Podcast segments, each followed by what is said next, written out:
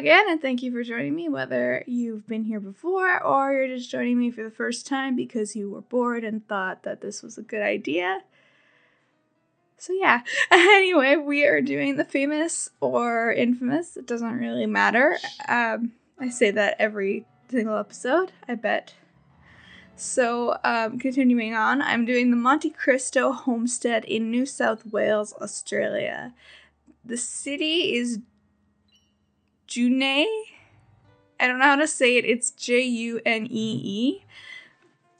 Um, and I know I'll butcher it every single time that I'm forced to say it in this podcast because I literally avoided it while I was writing this.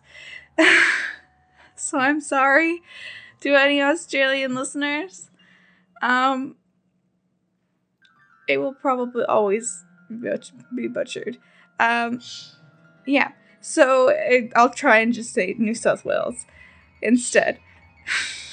so, like my episode about the Trans Allegheny Asylum, I will start with the story and move on to history, which I always do. I hope you enjoyed the episode, and let's start. So, this story is written by Claire Claire Sibthorpe, um, and here it is. When I first wrote the story's headline, it read sleeping instead of staying, but I corrected myself as there was not much of the former. I was a skeptic when I entered the creepy looking Monte Cristo homestead in Junee, about 220 kilometers northwest of Canberra.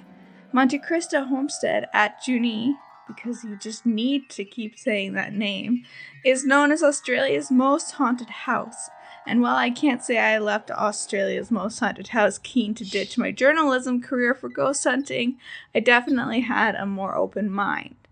A baby thrown down the stairs, a maid pushed from the balcony, and a stable bur- boy burned alive.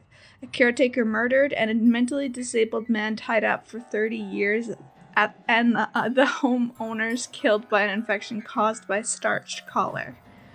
Lawrence and Sophie, Sophia Ryan run the ghost tours at the Monte Cristo homestead in Junee, New South Wales.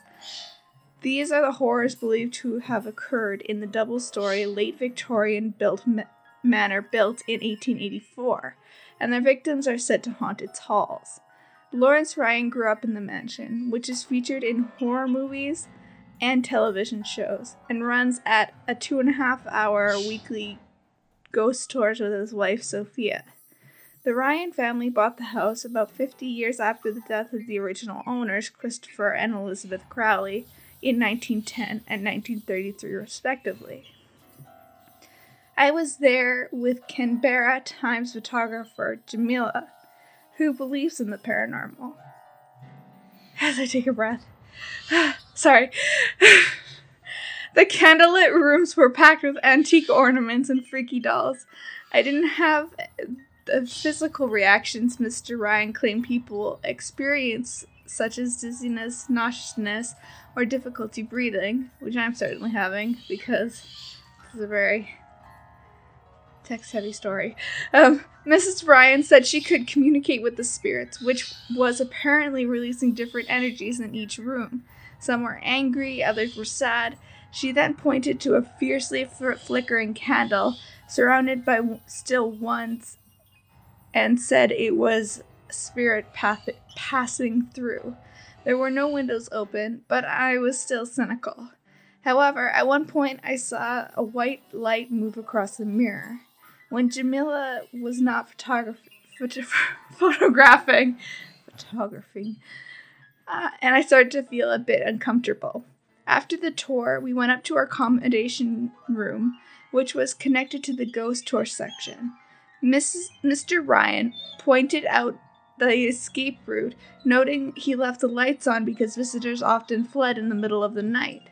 I figured they'd better have, have be pretty free, frightening spirits for someone to throw away the $195 it cost for the tour, bed and breakfast. Attempting to sleep in an old, creaky, empty house would not be an enjoyable experience for anyone, even skeptics. But after hours of staring at the ceiling, desperately hoping to hear an imaginary baby cry from the creepy cot in the corner, we fell asleep. I'd been snoozing for less than 30 minutes when I woke up and thought I felt a gush of air on my feet.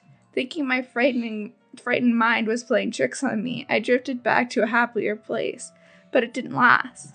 At 5 a.m., I woke to Jamila making a distressed noise as if she was having a nightmare. I shook her awake and she said like she felt a weight on her body that was heaviest on her chest. It lasted about 10 seconds, neither of us knowing what to think. But I knew I was not letting myself fall back asleep and risk having a similar feeling. Later in the morning, Mrs. Miss Ryan told us the dead maid maids played with my feet and an evil spirit frightened Jamila. She had even she hadn't even me convinced for a moment. But as we left the house, I suspected all of the stories we'd been fed about visitors hearing footsteps and feeling hands on their shoulders had influenced our perception of our surroundings. Maybe the human mind seeks patterns to make sense of ambiguous information. Studies have shown people are more likely to interpret events as supernatural or paranormal when they are told a place is haunted, which is amplified when they hear spooky stories. But how can we really know? That question lingered in my mind after meeting Miss and Mr. Ryan, who seemed to be certain in the existence of the paranormal that they had dedicated their lives attempting to share with others. If you enjoy being scared for fun, I advise you to check out Monte Cristo Homestead. You can decide for yourself if that fear is of real or imaginary ghosts. As I prefer hanging out with humans, I am unlikely to return. On the way out, Mr. Ryan explained how many visitors who visit the house later contact them to say they believe that they brought a spirit home. Now that you have had the ex- experience, you might go home and notice things you didn't before. Maybe a photo that keeps falling, he said. But don't worry, when people call us and say they brought one home, I say send it back to us in the mail. We need it for business. Hopefully, I won't find myself writing Return to Sender anytime soon. now I can finally breathe. Okay, with that mouthful out of the way, that was from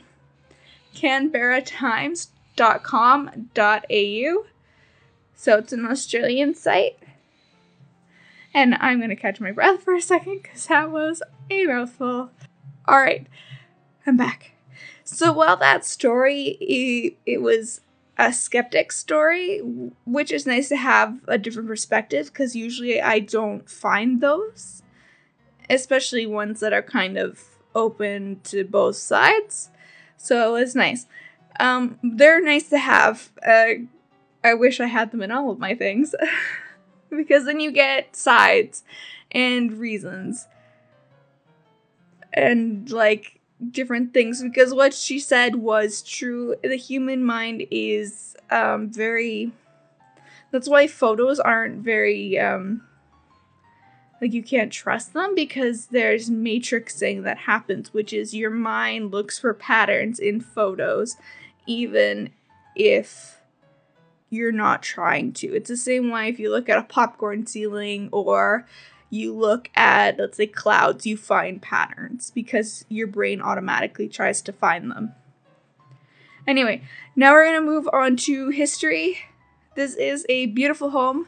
I 100% recommend looking up the photos um, because the new own the now owners they're not new. It's like the yeah, it, it just took 20 years to restore it.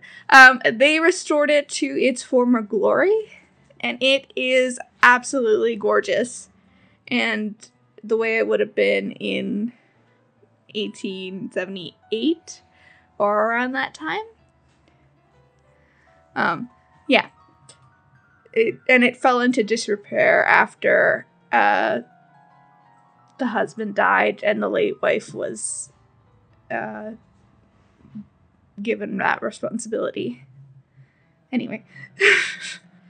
So, Christopher William Crawley was the original owner. Now, Christopher William Crawley, I am not 100% if that is his, is his full name or because I'm pretty sure there was, it might have been William Christopher Crawley or Wally Christopher William Crawley. I'm not sure. There's a lot of different like information there. The most common one was Christopher William Crawley, so that's the one I'm going with. Um, so Christopher William Crawley was the original owner in 1841 till his death in 1910. He started off as a poor farmer until, due to a presumed insider tip, when the railway of the Great Southern Railway opened in 1878. So he had apparently an insider tip that that was going to be kind of a great success. So he built a railway hotel opposite of the railway station, which began to thrive. And it did. And made this township, which had previously been really small and not very metropolitan, um, thrive, basically. Christopher built his new house in 1884 to 1885 as they, he and his wife, sorry, that was my pop guard. I didn't mean to hit it. Um, lived in a small slab hut, which is known as the original homestead, which became the servants' quarters later on. Um, so the servants did actually get nicer quarters later. Um, they got a stone building, basically. Um, and the slab hut was demolished for stables because uh, Christopher had a thing for racehorses. Um, and then a ballroom was built, and another building was built in 1902, which was connected to a carbide, a gas which illuminated the house. Also, dairy. They built a dairy building, which I assume is where they put cows and where they could milk to make dairy. Um, it did not say it, it, was just dairy was what I was given as the information. So yeah. Um, so this house was amazing during the time as a status symbol that sat on the top of a hill and kind of used like Christopher was the king watching his subject. His house built with no sparing of expense, though to be fair, it was still a farming property and Christopher still farmed it himself. I would assume with some help and aid in that. Uh, the family themselves lived a good life, Christopher and his wife having seven children because yeah, you want seven kids. That's fun. And with their wealth, we're able to send each of them to good schools to gain a decent education. Um, though the girls were kind of weird, because I don't know if it was just a school, it was like a private Catholic school, and they like used umbrellas and like protected their skin to be like peaches and cream. I don't know. They're weird. Um, yeah, yeah. Um, and they all seemed to have succeeded in their chosen career paths. Mrs. Crawley was known as being a queen by those who knew her, like dressing up like Queen Victoria, very prudish. Sorry, Queen Victoria lovers and ruling with an iron fist.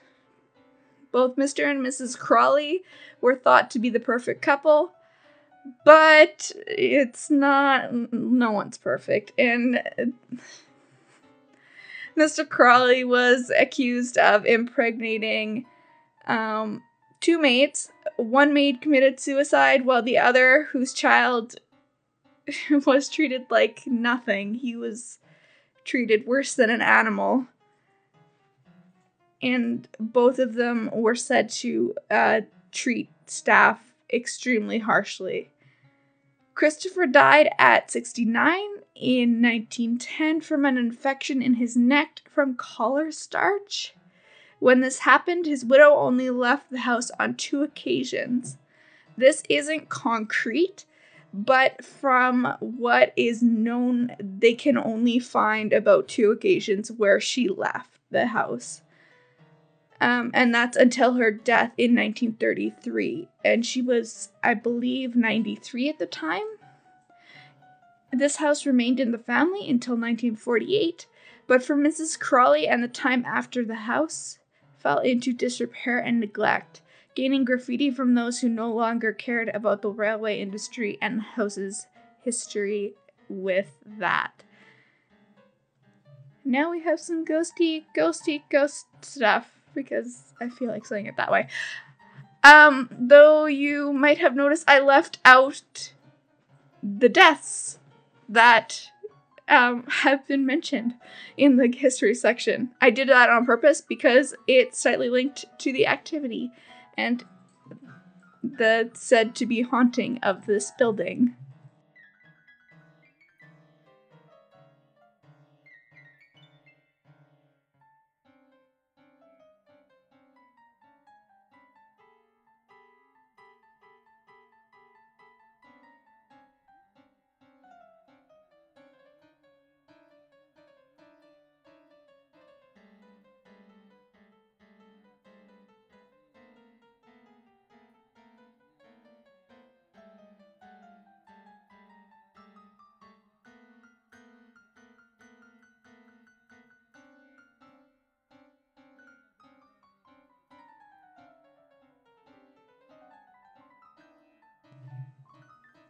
So, the Monte Cristo homestead is said to be haunted by up to not one, not two, not five, but ten troubled souls and poltergeists. Some remain ident- unidentified, but others have a very strong link with the house and can be traced back through its troubled history.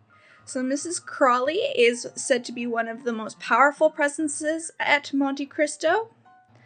Uh, despite being a committed Christian and converting a room in her house to a chapel, Mrs. Christo is said to have been cruel and unkind in nature. So you you can often see her dressed in black carrying a silver walk, a silver walk, a silver cross. Her presence is often seen and felt. Upset, she uh, you will incur her wrath. I don't know what upsets her. Um, so visitors have felt themselves being pushed out of rooms which she doesn't want you in. Others have heard her unhappy spirit weeding, weeping, weeding. That would be helpful. Um, Mr. Crawley is also felt about the building. He's not as powerful and he is said to be in the room where he died. And it doesn't say that he is vengeful like his wife either. She's just kind of there. Um, Ethel Crawley died in 1917, literally a baby in the arms of a maid when she died. Her nursemaid dropped her down. Uh, it says here on the stairs, but she dropped her down the stairs. Um, and the nursemaid swore that it was like unintentional. And also that it was super that had supernatural involvement. And that she had been shoved. So to this day people will feel strange atmosphere around the stairs. Some feel an invisible force pushing them. Young children become agitated and upset while others will feel a tiny icy hand of a child slip into theirs, because that's not terrifying. Morris, the stable boy, was young. Uh, he was a young boy who worked for Crawley, and one day he was said to have taken to bed, feeling ill and unable to get up. There are two different versions of what happened next. So the first version describes poor Morris trapped in his bed, unable to move when a fire broke out in the stable. The second is a more sinister version of this story. Morris's boss set fire to the straw mattress on which the poor boy was sleeping. Presumably, he was calling the boy's bluff, expecting him to leap from the burning bed. Sadly, the stable lad died. His screams are said to resonate around the stables. Harold Steele. Harold Steele was the son of one of the maids in the Crawley household. He was also rumored, rumored to be the illegitimate son of Christopher Crawley because he liked to get around. As a, young, a youngster, Harold was involved in a carriage accident and sustained serious head injuries. After his accident, he developed an aggressive and violent personality. In order to control him, his mother chained him up in the dairy behind the main house. I'm starting to think a dairy is something that's Australian. Harold is said to have spent up to 30 years in this state. During this time, he would howl and scream, becoming the object of children's curiosity and cruel taunts. When his mother died, his life became worse for the unfortunate Harold.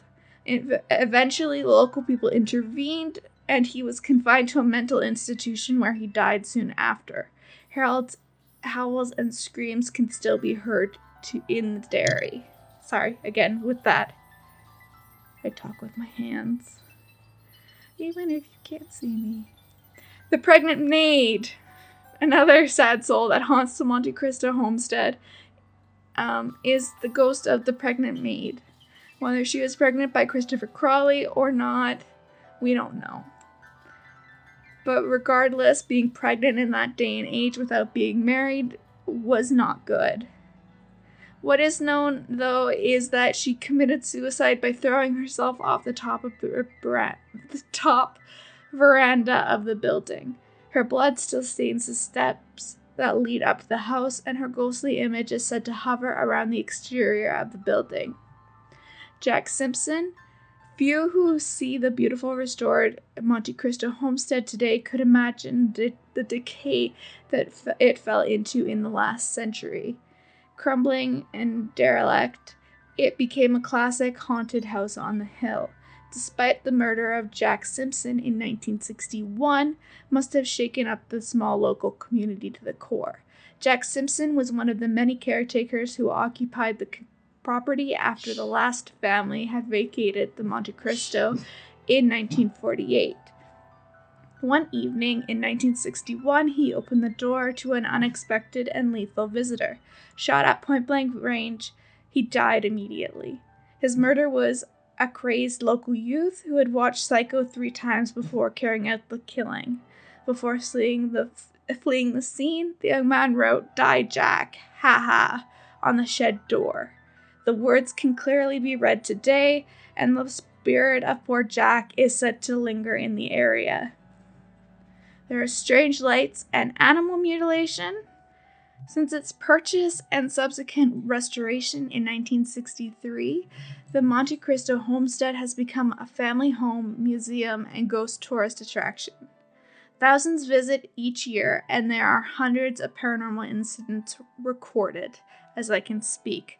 Again, one of the strangest incidents was experienced by a family who occupied the property involved strange lights. At least twice they have left their home in darkness to go out for the evening, and as they approach the empty house on their return, they have witnessed it completely light up. By the time they have reached their destination, the house is in darkness again. More disturbing is the reaction and fate of some of the animals on the property. When the Ryan family moved into the property in 1963, they claimed their cat and dog would not enter the building and ran away. Subsequently, they went on to discover their chickens strangled in their secured pens, a parrot choked to death in its locked cage, and kittens found dead and mutilated in the breakfast room. Other phenomena recorded by those who visit the home include nausea, fainting, overwhelming sadness, icy touches, whispered messages, unexplained myths, and full body apparitions. And that was taken from realparanormalexperiences.com, Monte Cristo Homestead Ghosts, because that was a really good just account of all of the ghosts that were there. So, last we have a story, our final story for today. Um, and it's actually awesome because it's from the family being interviewed. So, we get to kind of hear what they say. Because it's not often that you hear from the actual owners. Usually it's been. Like, it's obviously not the original owners, but they have been there. The. Oh, like the husband has been there for his entire life. So, yeah.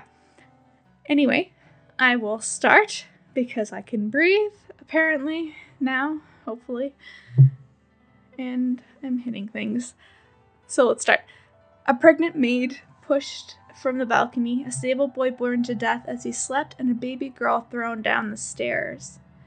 These are the sinister tales that the Ryan family believes still haunt the hallways of Monte Cristo, a Victorian, Victorian manor in Junee that is arguably the most haunted house in Australia.